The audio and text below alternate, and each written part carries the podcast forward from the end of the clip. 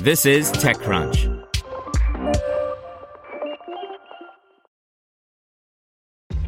This episode is brought to you by ShipStation. You know, some things take a lot of work, like sending little robots to far off distant planets. And just as that's challenging, so too is running a successful e commerce business, especially when there's so much to do. So I want to introduce you all to ShipStation. Now, I love using ShipStation because of its easy to use dashboard, which makes managing orders and printing labels a breeze and super smooth. Oh, and the customer service is just out of this world. It's exactly what you need to help grow your business. Sign up for your free 60-day trial at shipstation.com slash tech news. That's shipstation.com slash tech news. You're listening to TechCrunch Startups. Today's story is brought to you by Deloitte, helping companies seize their moment. Deloitte's IPO execution services help companies prepare for their IPO. From planning through execution, Deloitte offers end-to-end support and a personalized approach. Deloitte.com slash US slash IPO dash COE. A 23 year old B2B company has shown how keen India is for tech IPOs. IndiaMart is the first business to business e commerce firm to go public in India. By Manish Singh. Away from the limelight of the press and the frenzy of fundraising, a tech startup in India has achieved a feat that few of its peers have managed going public. IndiaMart, the country's largest online platform for selling products direct to businesses, raised nearly $70 million in a rare tech IPO for India this week. The milestone for the 23 year old firm is so uncommon for India's otherwise burgeoning startup ecosystem that beyond being oversubscribed 36 times, pent up demand for IndiaMart stock saw its share price pop 40% on its first day of trading on the National Stock Exchange, a momentum that it sustained on Friday. The stock ended Friday at 1326 rupees, which is $19.30, compared to its issue price of 973 rupees, $14.20. IndiaMart is the first business to business e commerce firm to go public in India. Its IPO also marks the first listing for a firm following the May re election of Narendra Modi as the nation's prime minister and the months long drought that led to it. Accounting firm EY said it expects more companies from India to follow suit and file for IPO in the coming months. Now that national elections are over and favorable results secured, IPO activity is expected to gain momentum in H2 2019, the second half of the year. Companies that had filed their offer documents with the Indian stock markets regulator during H2 2018 and Q1 2019 may finally come to market in the months ahead, it said in a statement. The fireworks of the IPO are just as impressive as IndiaMart's journey.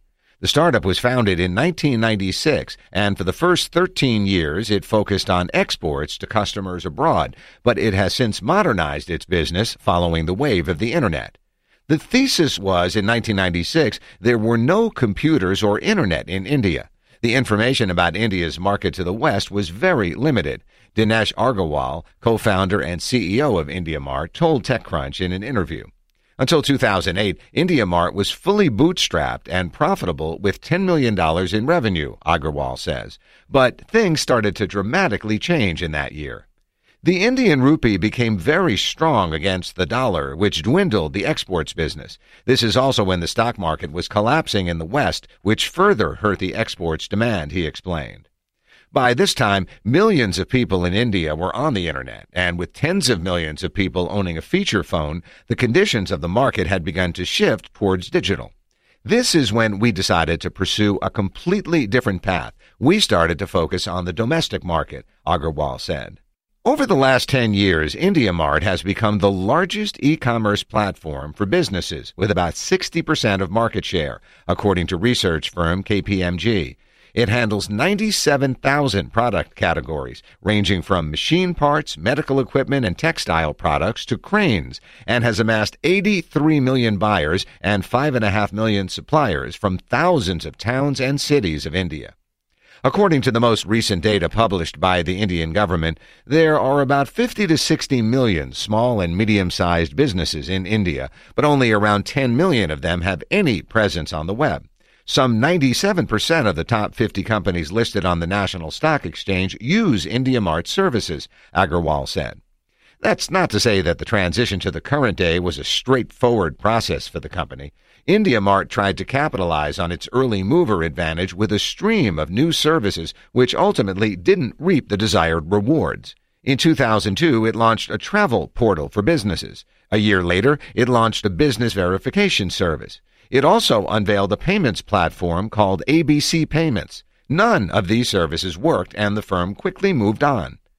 Part of IndiaMart's success story is its firm leadership and how cautiously it's raised and spent its money. Rajesh Sawhney, a serial angel investor who sits on IndiaMart's board, told TechCrunch in an interview. IndiaMart, which employs about 4,000 people, is operationally profitable as of the financial year that ended in March this year.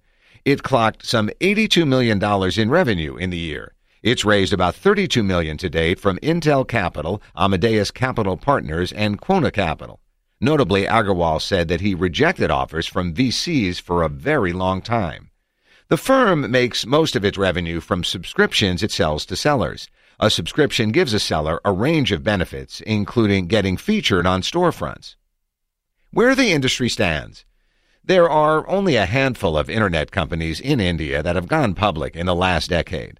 Online travel service Make My Trip went public in 2010. Software firm Intellect, Design Arena, and e-commerce store Koovs listed in 2014.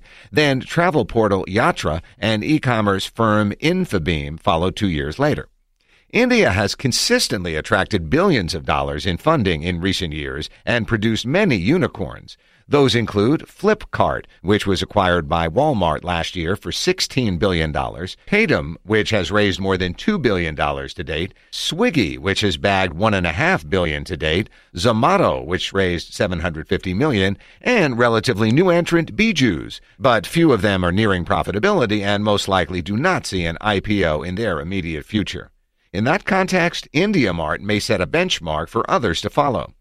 The fact that we have a homegrown digital commerce business serving both the urban and smaller cities and having struggled and been around for so long building a very difficult business and finally going public in the local exchange is a phenomenal story.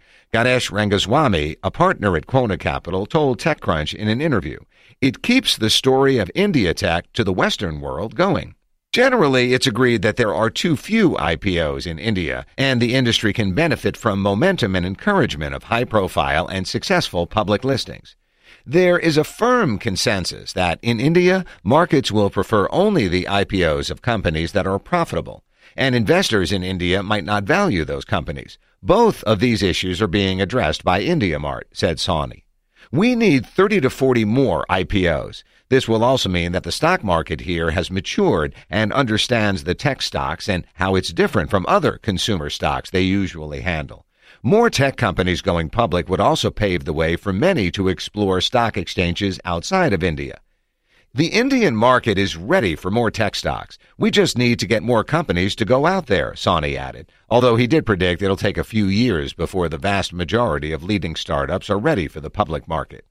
The Indian government, for its part, this week announced a number of incentives to uplift the quote, entrepreneurial spirit in the nation. Finance Minister Nirmala Sitharaman said the government would ease foreign direct investment rules for certain sectors, including e-commerce, food delivery, and grocery, and improve the digital payments ecosystem.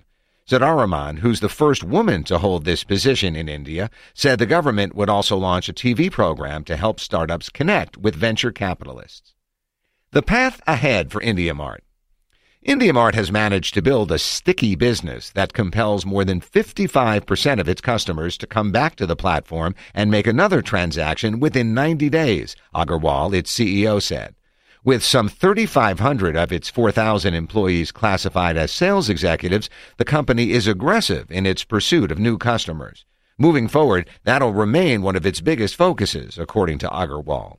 Most of our time still goes into educating MSMEs on how to use the internet. That was a challenge 20 years ago, and it remains a challenge today, he told TechCrunch. In recent years, IndiaMart has begun to expand its suite of offerings to its business customers in a bid to increase the value they get from its platform and thus increase their reliance on its service. IndiaMart has built a customer relationship management CRM tool so that customers need not rely on spreadsheets or other third-party services. We will continue to explore more SaaS offerings and look into solving problems in accounting, invoice management, and other areas, said Agarwal. The firm also recently started to offer payment facilitation between buyers and sellers through a PayPal like escrow system. This will bridge the trust gap between the entities and improve an MSME's ability to accept all kinds of payment options, including the new age offerings. There's an elephant in the room, however. A bigger challenge that looms for IndiaMart is the growing interest of Amazon and Walmart in the business to business space. Several startups, including Udaan, which has raised north of $280 million from DST Global and Lightspeed Venture Partners, have risen up in recent years and are increasingly expanding their operations. Agarwal didn't seem much worried, however, telling TechCrunch that he believes that his prime competition is more focused on B2C and serving niche audiences. Besides, he's got $100 million in the bank himself. Indeed, as Quona Capital's Rangaswamy astutely noted, competition is not new for IndiaMart. The company has survived and thrived more than two decades of it. Alibaba came and gave up, he noted. An important and unanswered question that follows the successful IPO is how IndiaMart's stock will fare over the coming months. A glance to a glance to the U.S., where hyped companies like Uber, Lyft, and others have seen prices taper off, shows clearly that early demand and sustained stock performance are not one and the same. Nobody knows at this point, and the added complexity at play is that the concept of a tech IPO is so uncommon in India that there's no definitive answer to it yet. But IndiaMart's biggest achievement may be that it sets the pathway that many others will follow. To hear everything you need to know about the week's top stories in tech from the people who wrote them, check out the TechCrunch podcast, hosted by me, TechCrunch managing editor Darrell Etherington. Each week, we go in depth on two or three of the week's top stories from in and around the startup ecosystem. And I'll be joined by the TechCrunch experts who covered them. They tell us why the news is so important and what they think matters most to you, our listeners, whether you're just interested in tech or that's where you make your living. New episodes drop every Saturday morning, so be sure to subscribe to the TechCrunch podcast wherever you listen to podcasts.